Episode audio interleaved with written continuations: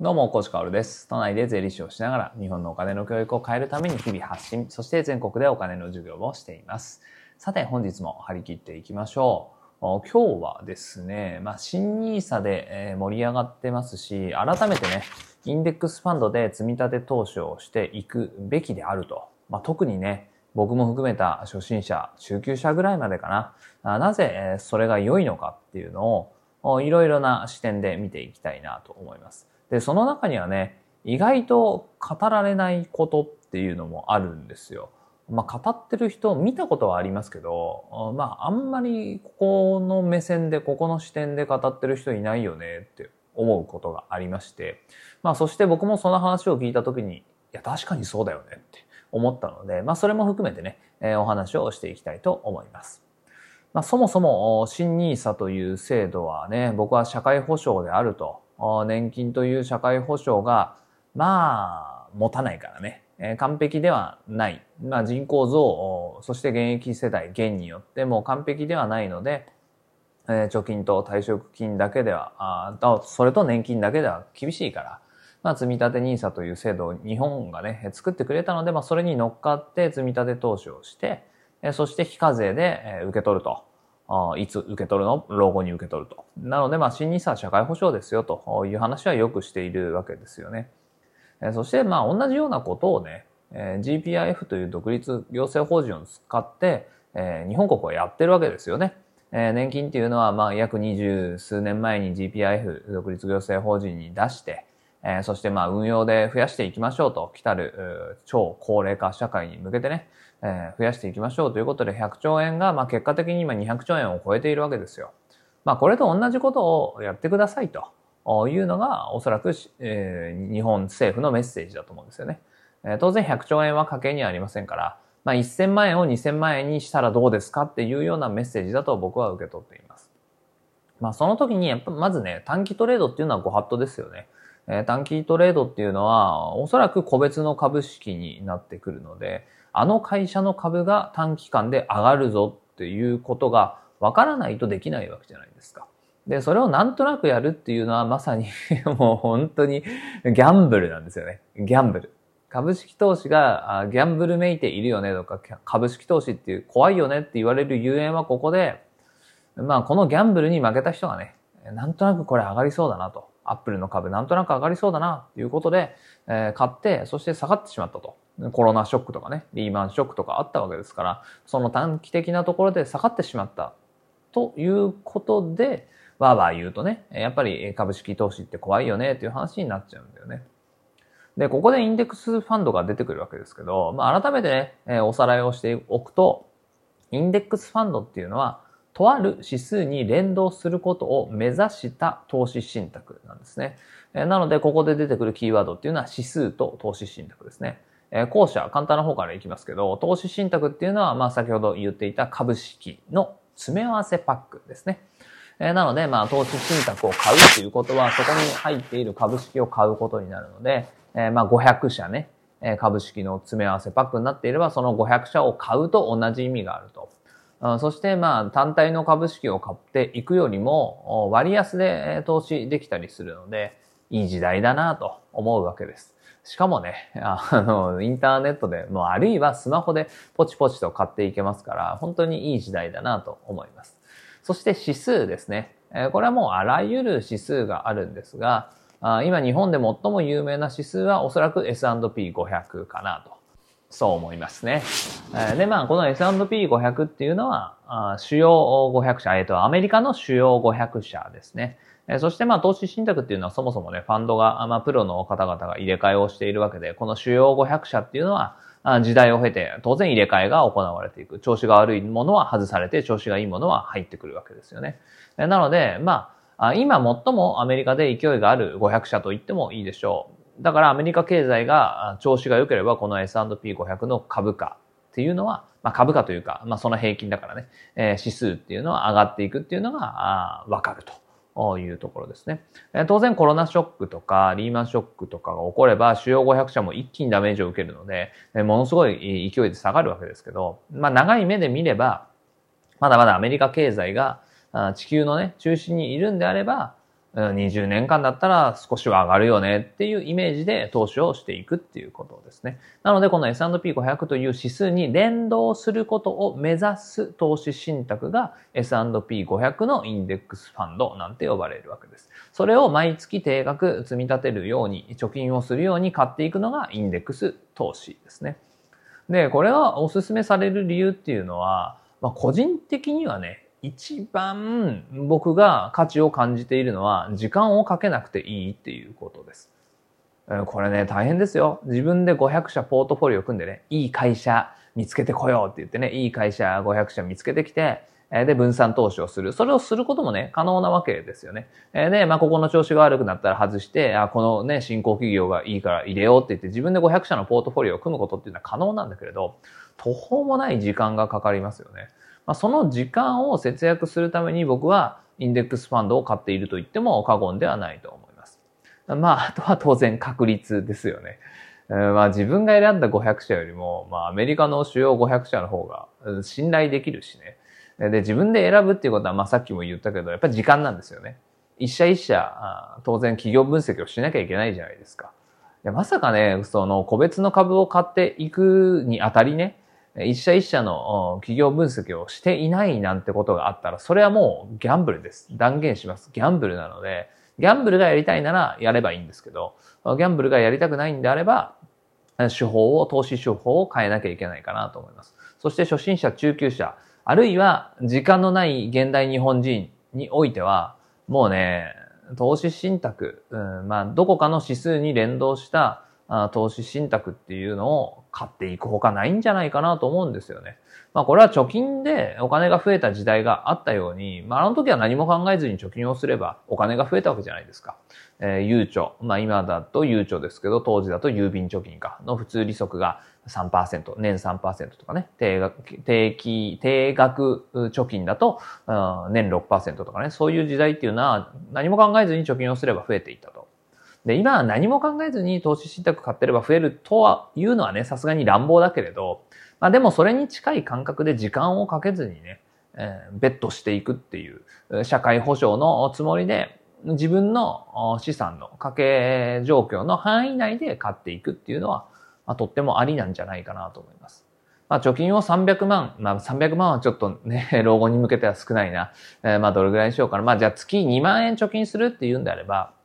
まあ半分投資信託、あるいは5000円投資信託っていうのは、まあ考えずにやっちゃってもいいですよとはなかなか言いづらいけどね、思考停止でやってほしくはないからね。でも今日の話を理解した上で、えー、もうね、えー、盲目的にやっていくっていうのも、もう一つありなんじゃないかなと。まあこういうアドバイスはちょっとしづらいけれど、まあやらないよりはいいんじゃないのと、僕は思ってしまうわけですね。まあでもそれぐらいに新ニーっていうのは、うん非課税っていうのはでかいですからね。僕たちがね、今払っている社会保険料、プラス年金。で、この年金の受け取りの時は、年金にも当然所得税かかりますから、まあ、社会保障でありながら税金もかからないという審議差は素晴らしいかなと思います。そしてもう一つね、え、まあ、インデックスファンドをする理由の裏返し、個別株をやんない方がいいよねっていう理由ですね。これがまあ今日の本題にもなってくる意外と語られないよなっていうところなんですけど、まあ個別株式っていうのは当然企業分析をしたり、まあプロのトレーダーとか、ね、世界中のファンドとか、あるいは政府とかと戦って勝たなきゃいけないわけですよね。まあトレードっていうのは勝負じゃないんだけれど、とはいえ全員が勝つなんていう未来はなかなかないわけです。まあ、インデックスファンドとかね、全米全体とか、全世界全体とかだと全員が勝つっていう可能性はありますけど、当然長期で投資してるからね。短期的には全員が勝つなんてことはないんですよね。えそうすると、途方もない努力と時間が必要になるわけです。で、それでもできるよっていう人は世の中にはたくさんいるんだよね。それが結果を出しているトレーダーの人たちです。まあそういう人たちの話っていうのは YouTube で本当にたくさん見るようになったし、えー、まあね、何十年と、まあ何十年言い過ぎか、15年、20年と結果を出している人もいれば、えー、ここ5年ぐらい結果を出し続けている人もいたりするわけですよね。で、その中でね、うん、まあ誰とは言わないし、まあ僕の中でもわからないんだけれど、まあ、アベノミクスから今日に至るまで、だから約10年前後は、かなり地合いが良かったんですよね。アメリカ株式も絶好調だし、下手すりゃ中国株式も絶好調だし、え日本株だって、えものすごい、角度で上がっているわけですよね。右肩。まあ、うん、長期的に見れば、その10年間で見れば右肩上がりなわけですよ。あだってまあ、リーマンショックはベノミクスよりね、ね5年ぐらい前ですけど、リーマンショックの底辺の時って日経平均1万円割ってますからね。今は3万5千円とかでしょうん、だから、まあ、何買っても上がるはちょっとさすがに言い過ぎなんだけれど、かなり地合いが良かったんですよね。なので、ここ10年ぐらいで結果を出している人の中には、実力じゃなくて、運で結果を出している人っていうのもいるんですよね。短短期トレーダーというか、個別株式でトレードをしている人。で、それはもう見極められないんですよ。だから、まあ、誰の話を信じて盲目的に投資をしてくださいっていうことではないんだけれど、まあ、個別株をする人の中では、おそらく、まあ、そういうね、えー、プロトレーダー、まあ、かなり結果を出している人を参考にしてトレードする人もいると思うんですよね。ただ、まあそういうことは僕はね、えー、まあギャンブルになっちゃうからしないし、時間がかかるからやんないんだけど、万万が一そういうことをするとして、誰の意見を聞きますかっていう話ですね。ここ10年ぐらいはかなり地合いが良かったので、実力がなくても結果を出していた人がいる。そしてそういう人がさも実力で勝ちましたよというような顔をして発信をしている可能性がある。でもそれはもう誰にもわからないんですよ。誰にもわからないんだよね。うん。だからまあそういう発信から参考を得て個別株式で投資をするというものも含めると、もう個別株で短期トレードとか、まあ5年ぐらいで利益を出していくみたいなトレードを選択する理由っていうのは、僕個人としては一つもないかなって思いますね。うん。まあ僕はやっぱり個人的には時間がかかるからっていうのが、最もね、えー、最も僕が個別株式をやらない理由ですけど、だって個別株で利益を上げていくっていうのは仕事ですから。もっと言うと職業だからね。短期トレーダーという職業だから、自分がね、今、メインの仕事っていうのは1週間にどれぐらい時間をかけてるかっていうのをね、振り返ってみればわかると思うんですよ。まあ、会社員という職業を選んでいる人っていうのは、1週間のうち、まあ、かなりの時間ね、えー、と8時間かける5日、8、5、40、40時間ぐらいはね、まあ、最低でも時間を費やしてるわけじゃないですか。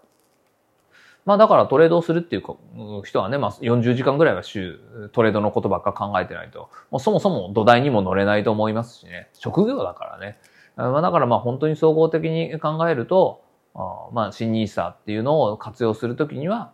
積立投資。えー、何の積立投資かっていうと、インデックスファンドですよね。まあそれしかないのかなと思います。当然まあいろんなね、えー、声が聞こえてくると思いますよ。S&P 一択でいいのかとかね。えー、オールカントリーだけ買ってればいいのか、みんな買ってるけど大丈夫なのか、まあそういう声聞こえてきますけど、あまあロジカルに僕は考えてね、まあ大丈夫か大丈夫じゃないかなんていうのはもう誰もわからないんですよ。そんなの分かったらね、分かったら神様ですから誰もわからないんだけれど、アメリカが総崩れするとかね、えー、地球全体が総崩れするとかね、これはもう 人類の歴史に残るような転換点になりますから、まあそんなことが起こった時にはね、まあおそらく老後の資産がとか、社会保障がとか、年金がとか言ってるような地球の状態ではないと思うんですよね。うん。もうそもそも人間が地球上で暮らしていけるのかなみたいなね。まあそういうレベル感じゃないかなと個人的には思うわけですよ。あだから僕はアメリカ全体、えー、そして全世界全体、で、まあ、ここの株式会社ですよね。まあ、それは人間が織りなしていくわけなので、人間がこれから AI とかね、自動運転とかね、まあ、再生医療とかね、まあ、いろんな分野がまだまだ未来に向けて、えー、ね、未来が明るい、とっても明るくて、えー、成長していきそうなテクノロジーっていうのはたくさんあるわけで、まあ、そういうのを持っている人間っていうのが織りなす株式会社の株価っていうのは僕は上がっていくと思いますからね。えー、まあ、だから、うん、まあね、インデックスファンドをやれやれっていう人本当にたくさんいると思うし、本当にやってる人も増えてきたと思うし、新ニーサで、えー、一番買われてるのもオールカントリーとか、S&P500 だっていうデータももう出てるんだけれど、それでいいんじゃないかなと思いますね。うん。だって昔もさ、バブルの時っていうのは、ほとんどの人が日本円投資をしてたわけですよね。うん。まあ、それは貯金なわけだけれど、みんな貯金をしていて、誰も疑わなかったわけじゃないですか。それは貯金なんだけれど、投資という見方で、えー、言えばさ、投資という視点で見るんであれば、日本人は日本円というものに、えー、全員ね、一極集中投資をしていたわけですよね。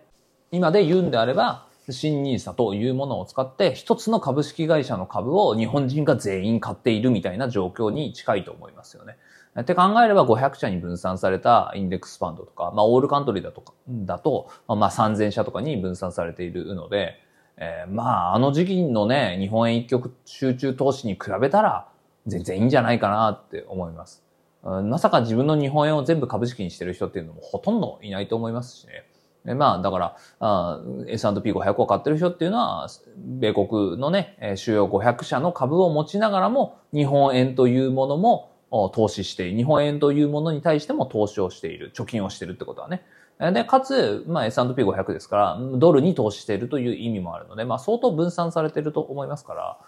うん、まあ、一番ロジカルで一番バランスがいいんじゃないかなというのは、まあ、どんなにどんなに話しても僕は結論は変わらないかなと思います。まあ、ただ今日話したかったのはね、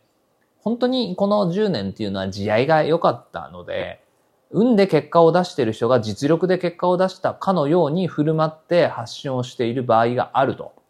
で、それは僕らから見たらわからないし、もしかしたら本人も分かってないんだよね。